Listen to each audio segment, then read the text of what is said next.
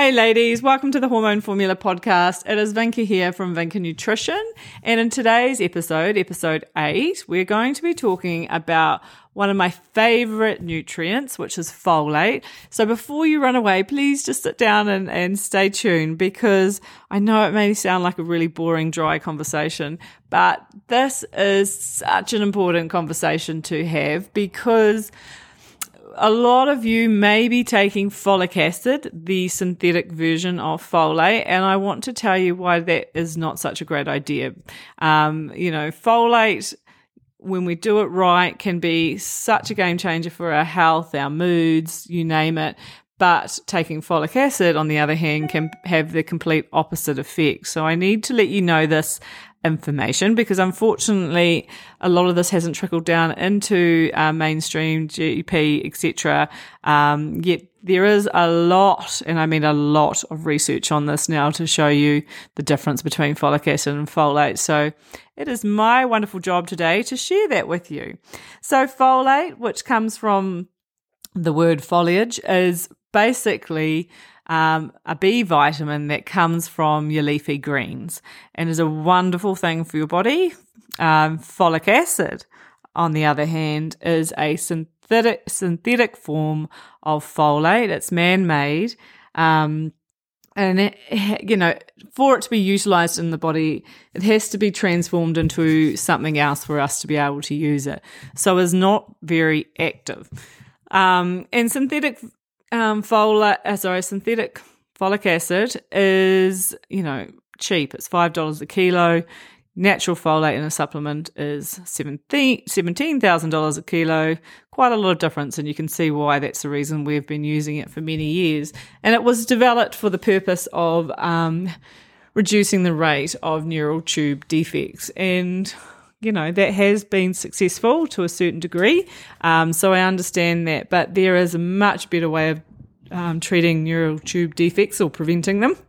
And I'll talk to you through that today um, and doesn't come with all the side effects of folic acid. So, you know, to, before I kind of go on and stand on my pedestal here, I have to let you know what folate does so that you can get interested in this conversation.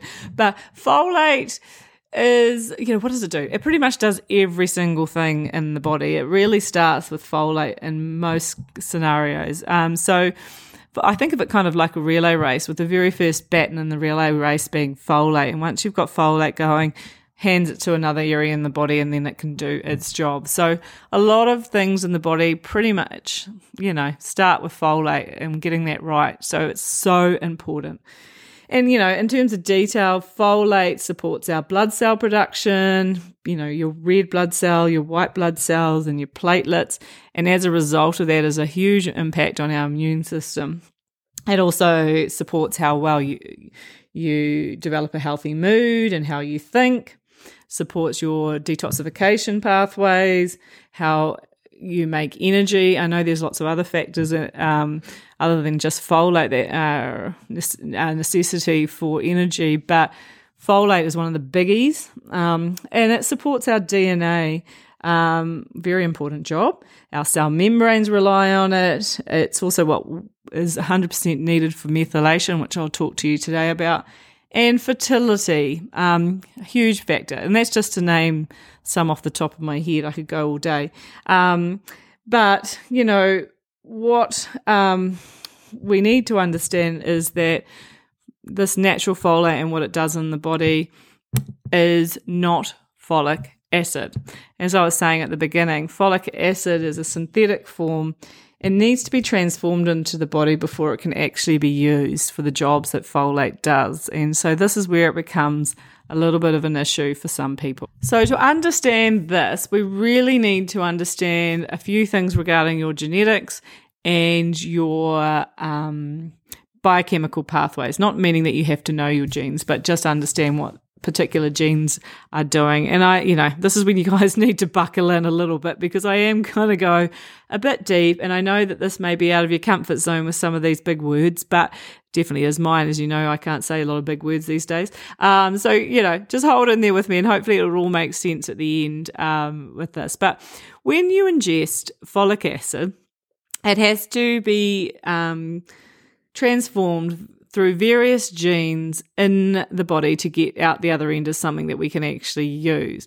And so the very first gene that it goes through, DHFR, which is dihydrofolate reductase, basically when it hits that gene, it has to pop out the other side as DHF. And basically, um, what we now know is that that gene can only handle 220 micrograms of folic acid a day.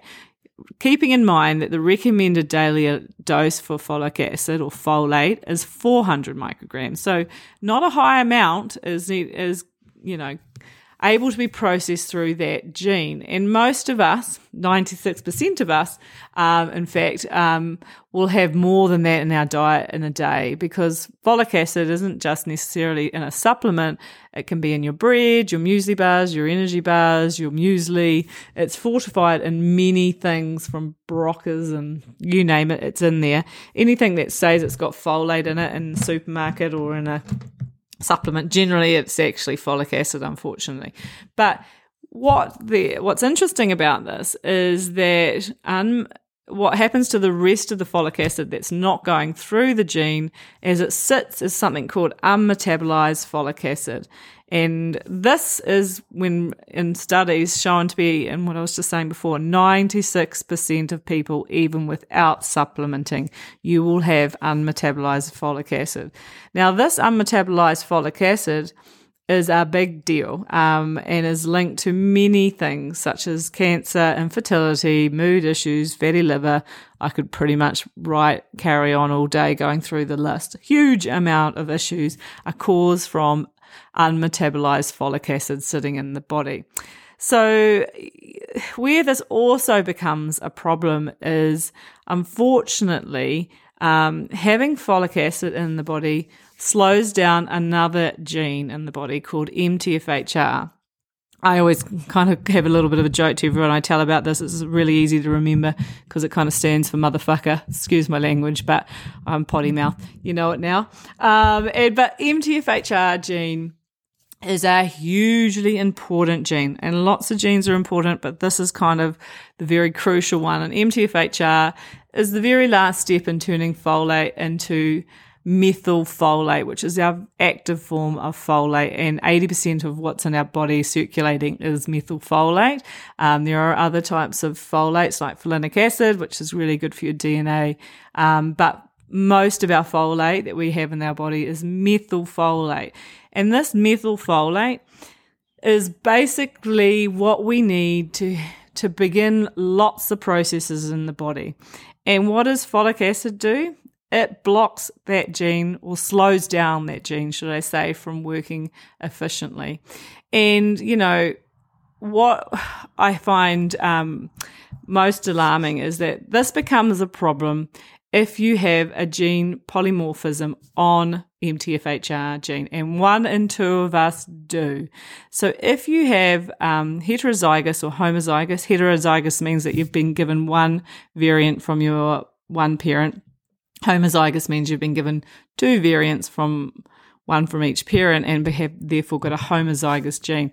You know, if you're homozygous, you can have a reduction up to 70% in this gene working. And if you're heterozygous, it can be around 30%. So when you think of one and two of us having this MTFHR gene and folic acid and unmetabolized folic acid slowing down this gene even more, we can start to start what you know seeing why I'm pacing around the room with this because it is such a big deal for people's health and fertility and mental health um, because without enough folate methylfolate in our body we can have so many issues.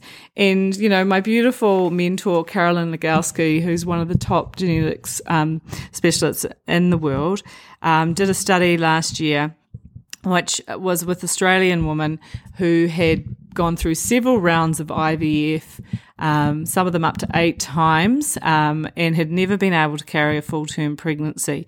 What Carolyn did in her study was take them all off folic acid and put them on methylfolate, the active natural form of folate. Every single one of them got pregnant and carried full term. You know, and these women had been trying on average for about eight to 10 years. This is how big a deal this is. And you know, you think of every woman that you know prescribed folic acid to take in preconception or taking Elevit, um, the very common um, prenatal supplement that we take. You know, this is the first thing that has to change if you want to have um, successful fertility. Having good levels of natural folate, methylfolate, is extremely important for your ability to conceive and to have an impact on the the genetics that are chosen for your child. That's how much of an importance it is. Have I gone on about that a little bit too much? Maybe, eh?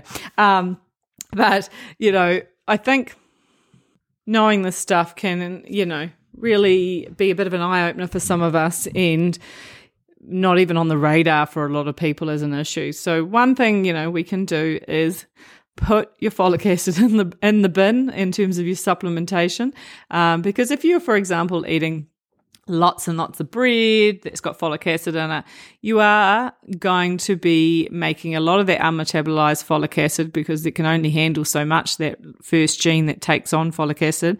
Um, and therefore, you're going to be popping out a lot of unmetabolized folic acid in the body. But what we also know, unfortunately, is our folate receptors in the body prefer folic acid than methylfolate oh my god alone. Um, you know folic acid doesn't do anything. It's it's not active. So if we are binding folic acid to our folate receptors and not methylfolate um, this is an issue. I mean how many of you guys want to have folic acid in your brain which is inactive um, and who, how many of you guys would rather have methylfolate? I know I would. Um, it's hugely important. So our body, for some reason, prefers folic acid, and there was some studies done that said, you know, folic acid is not a cofactor for any genes in the body, and that is because it is not active. Um, it is useless, uh, is basically the moral of the story. But it's more than useless because unfortunately, hanging out in the body as unmeta- unmetabolized folic acid can stop a lot of actions happening. So, I guess the short story of all of that is folic acid um, is something that slows down our ability to metabolize natural, real folate in the body. And for those of you who have genetic um, SNPs in this area, can be even more of an issue. But even without having a genetic variation or SNP or polymorphism, um, you all may have some issues with taking folic acid because unmetabolized folic acid slows down that gene regardless of whether it's already slow for you. So it just becomes more of an issue if you have a genetic factor.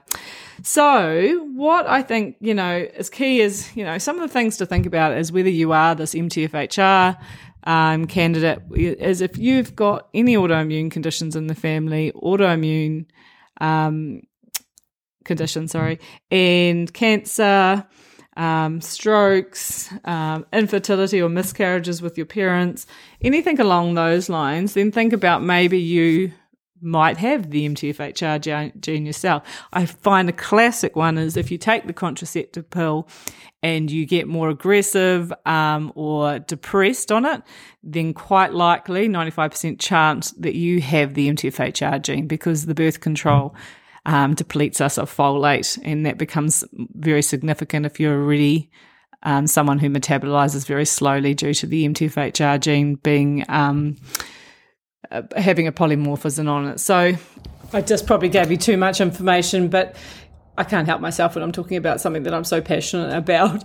And uh, I'm hoping that all of you can gain some insight as to why you should not be taking folic acid. But the last thing I want to leave you with is blood testing around this. So when you go to have your blood test done for usually get B12 and folate done together. But if you're just to test folate, which in New Zealand costs five dollars, not a lot, um, you can have a look at your folate levels. And what is good to know is if your levels are low, which to me is anything under 40 nanomoles, if it's low, then you don't have enough folate in your diet. If it's high, um, then this means you are not metabolizing and utilizing your folate folate in your body.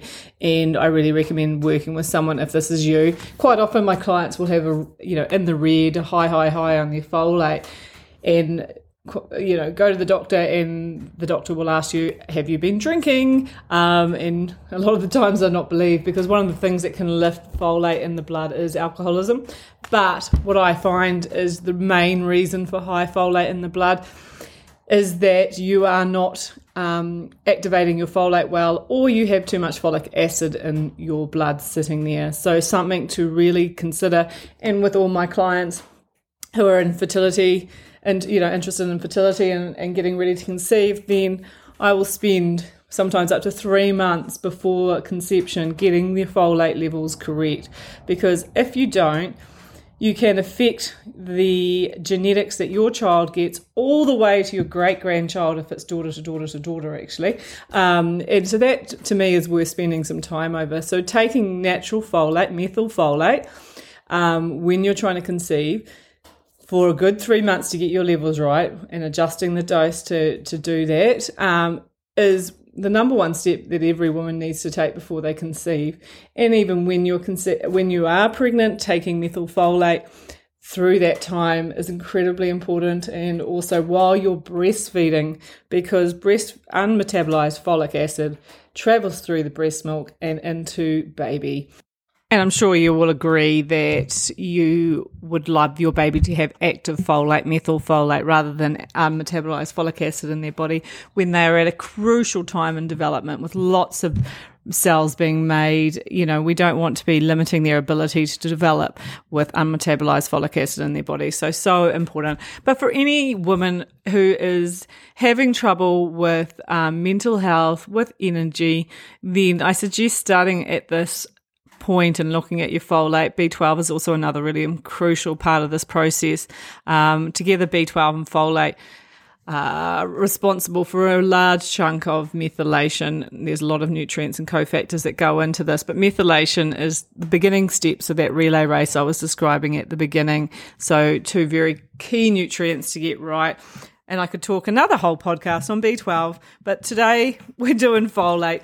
And I just, you know, want to leave on the fact that if you can remove all those folic acid products in terms of fortified foods and and supplements that contain folate really recommend going and looking at the label of all, all multivitamins b complexes that you may have and just removing them when when you can and replacing them with methylfolate or folinic acid when you can um, because that would be an incredible game changer for your health. And don't forget diet because eating your leafy greens is the best way to get your active folate levels or your methylfolate levels into your body. So you know, saute them, put them in your smoothie, put them in your salad, get your get it, you know, creative with how you do this, but is one of the key things that you can do to help your folate pathway. So I hope you've all hung in there with me to the end of this podcast today. And I really look forward to coming back next week with a new hot topic. And until then, have a beautiful week and weekend, lovelies, and I will chat to you soon. See ya. Bye.